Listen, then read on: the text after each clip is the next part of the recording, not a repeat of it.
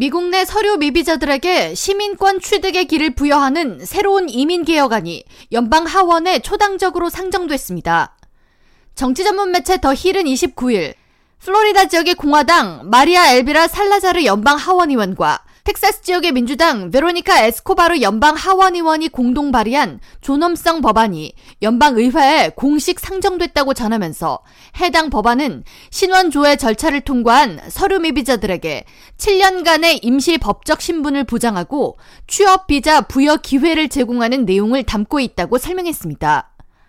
법안을 자세히 살펴보면 법안 제정 시점 기준으로 5년 이상 미국에 거주한 서류 미비자들을 대상으로 존엄 프로그램에 참여할 기회가 주어지며 이들이 7년간 매년 700달러와 수수료를 포함해 5,000달러를 지불할 경우 합법적인 여행과 노동을 할 수 있는 비자가 주어집니다.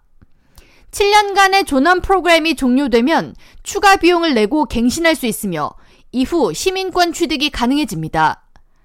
법안에 따르면 이를 통해 약 1,100만 명의 서류미 비자들이 영향을 받을 것으로 추정됩니다. 법안을 공동 발의한 살라자르 의원은 서류 미비자들에게 합법적인 취업 기회를 부여하면 고용의 어려움을 겪고 있는 소상공인과 기업들도 인력난을 해결할 수 있을 것이라고 밝히면서 아울러 이들이 지불한 비용을 통해 국경 보안을 정비하는 기금으로도 사용할 수 있다고 설명했습니다.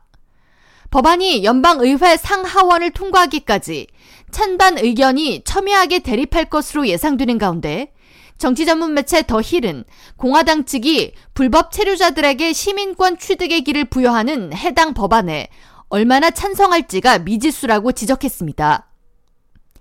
K라디오 전영숙입니다.